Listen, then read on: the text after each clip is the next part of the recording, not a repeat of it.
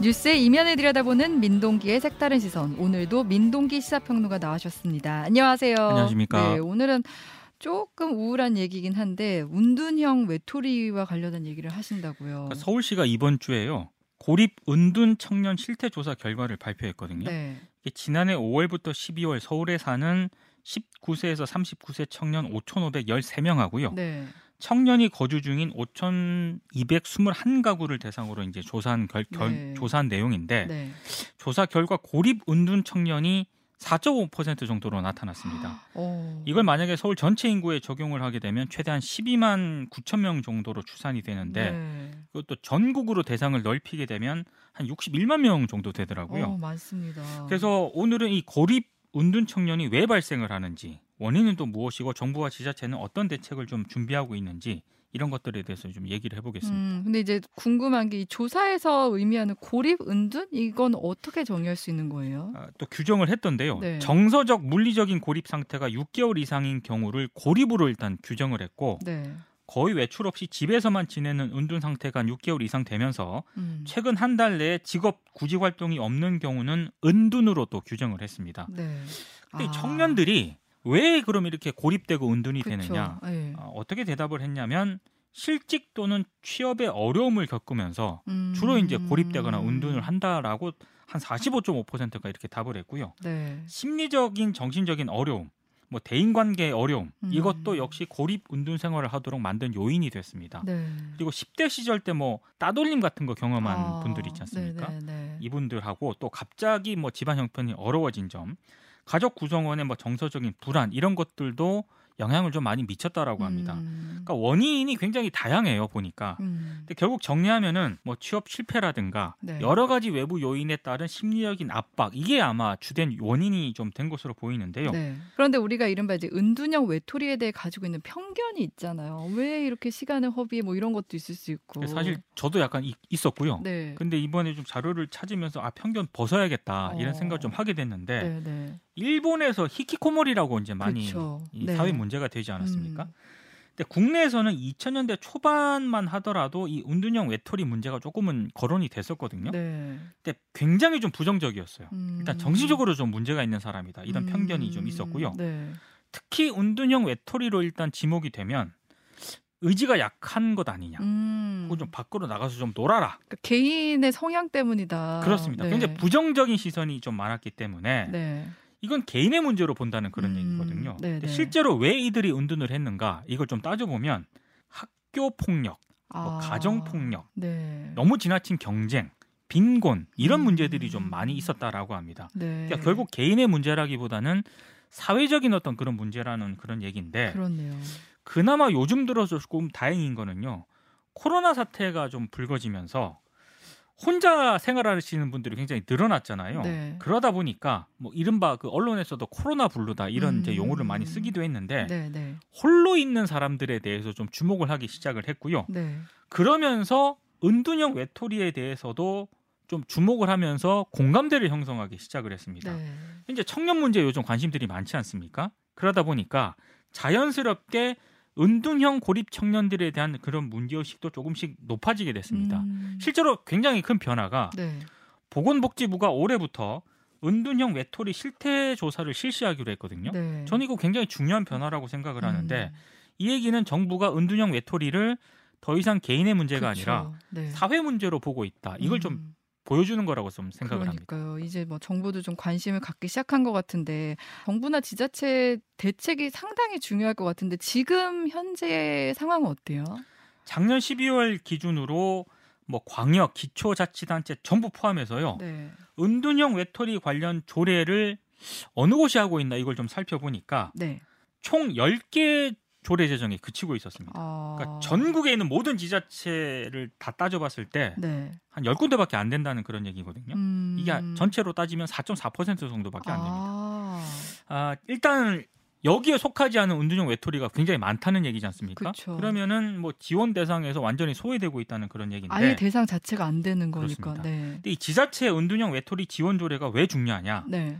현재 기준으로는 사회 서비스라고 하는 게 대부분 지역 이양 사업으로 지금 아, 전환이 돼 버렸어요. 그러니까 중앙 정부에서 하는 게 아니라 지자체에서 해야 되는 거네요. 그렇습니다. 네. 그러다 보니까 조례와 같은 지원 근거가 만약에 없으면 지자체가 굳이 예산을 편성할 근거가 없는 거 아니겠습니까? 음, 네, 무슨 얘기냐면 조례가 없으면은 뭐 부서를 신설한다든가 지원 체계를 구축한다든가 어, 전문 인력을 채용한다든가 이런 거를 완전히 하기가 어렵다는 그런 얘기입니다. 어, 그러면 이제 아직은 좀 많이 부족해 보여요 사회적 관심이. 많이 부족하다고 또 생각을 한게 네. 10개 지자체에서는 관련 조례가 지금 마련이 돼 있다는 그런 얘기잖아요. 네. 그런데 조례만 제정이 되어 있고 실질적으로 지원 체계가 마련이 되어 있는 곳은 서울, 광주 딱 두 곳이었습니다. 아, 그러니까 서울시 같은 경우에는 뭐 은둔 네. 청년이 다른 사람과 교류할 수 있도록 공동생활을 뭐 지원할 수 있도록 그런 지원 체계가 돼 있었고요. 네, 전문가 심리 상담이라든가 미술 치료 프로그램 등을 운영을 하고 있었거든요. 네, 네. 광주시 같은 경우만 하더라도 은둔형 외톨이 지원 센터를 통해서 뭐 개인 상담이라든가 생활 습관 개선 프로그램 등을 진행을 하고 있었는데 음, 나머지 지자체들을 좀 살펴보니까 네. 조례가 제정이 되어 있긴 한데 관련 지원 체계는 사실상 없는 거라고 보시면 될것 같습니다. 음. 물론 이제 이 조례 제정 자체가 안 돼 있는 지자체가 상당수기 때문에 그보단 낫지만 그보다 네. 나은 것 아니냐 이렇게 볼 네. 수도 있는데 사실 이 조례 제정에 이어서 음, 지원 체계가 실질적으로 마련돼 있지 않으면은요 이게 실효성이 없는 거나 마찬가지지 그렇죠. 않습니까? 실제로 돈이 안 들어가는 거잖아요. 그렇습니다. 네. 그래서 여기서 다시 이제 결론을 낼 수밖에 없는 게 결국에는 지자체 조례 제정도 중요한데 결국에는 중앙 정부의 역할이 매우 중요하다. 어, 이런 얘기가 될 수밖에 없습니다. 왜요?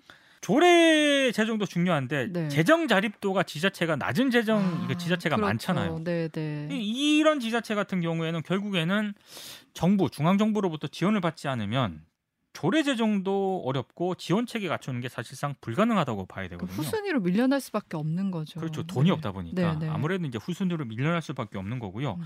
결국에는 국회에서 관련 법안 마련을 해야 관련 부처가 예산을 편성하게 되고 그렇게 되면 자연스럽게 이제 지원 체계가 마련이 되는 거 아니겠습니까? 네. 근데 현실을 좀 보니까 굉장히 어렵습니다. 작년 8월에 학교 밖 청소년 지원에 관한 법률 개정안이 일단 발의가 된 적이 있고요. 어, 그리고 작년 역시 10월에도 은둔형 외톨이 지원 법안 제정안이 발의가 됐습니다. 네, 네. 근데 하나는 무소속 김홍골 의원, 어. 하나는 국민의힘 조은희 의원이 대표 발의안을 했거든요. 네, 네.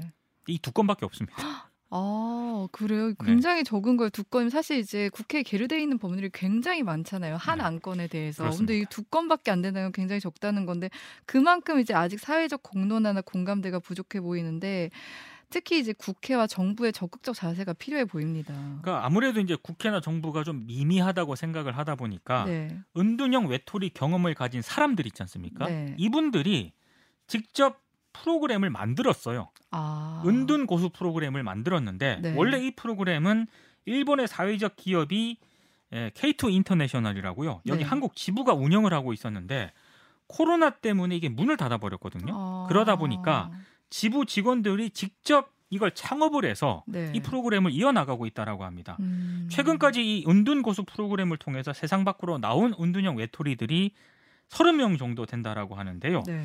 근데 민간 차원에서 이렇게 스스로 노력을 하고 있는데 음. 정부나 지자체가 지금보다는 조금 더 적극적인 노력을 할 필요가 있다라고 생각이 되고요. 네, 네. 제가 이번에 이 원고를 준비하면서 또 하나 느낀 건데 은둔형 외톨이가 우리 언론에 보도되는 거는 이게 청년들 문제로 많이 그쵸. 보도가 되고 있거든요. 네. 근데 코로나19 여파 일수 때문일 수도 있겠지만 은둔형 외톨이 문제가 전 연령대에서 특히 나타나고 있는 요즘 특징이 있습니다. 네. 특히 만 35세 이상 은둔형 외톨이 같은 경우에는 우리나라 어떤 통계에서도 이걸 찾을 수가 없다라고 하거든요. 네.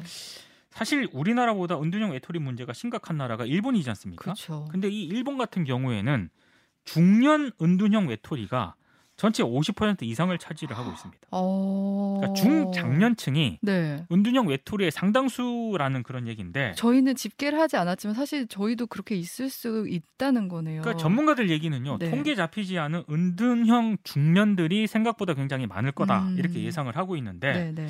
저는 그래서 우리 주변에 음. 은둔형 중장년층이 굉장히 많을 수 있다라는 생각이 들고요. 네, 네.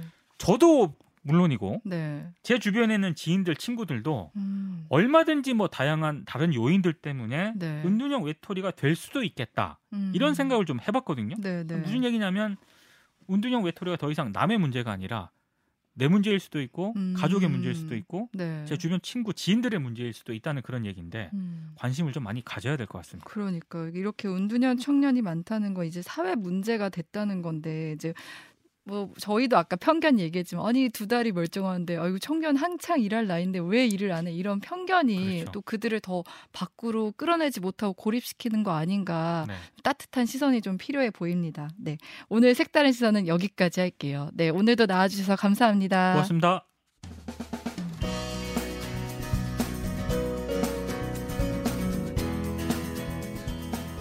주말 뉴스쇼 2부는 여기서 마무리하고요. 잠시 후 3부에서는 김현정의 뉴스쇼 하이라이트로 찾아올게요.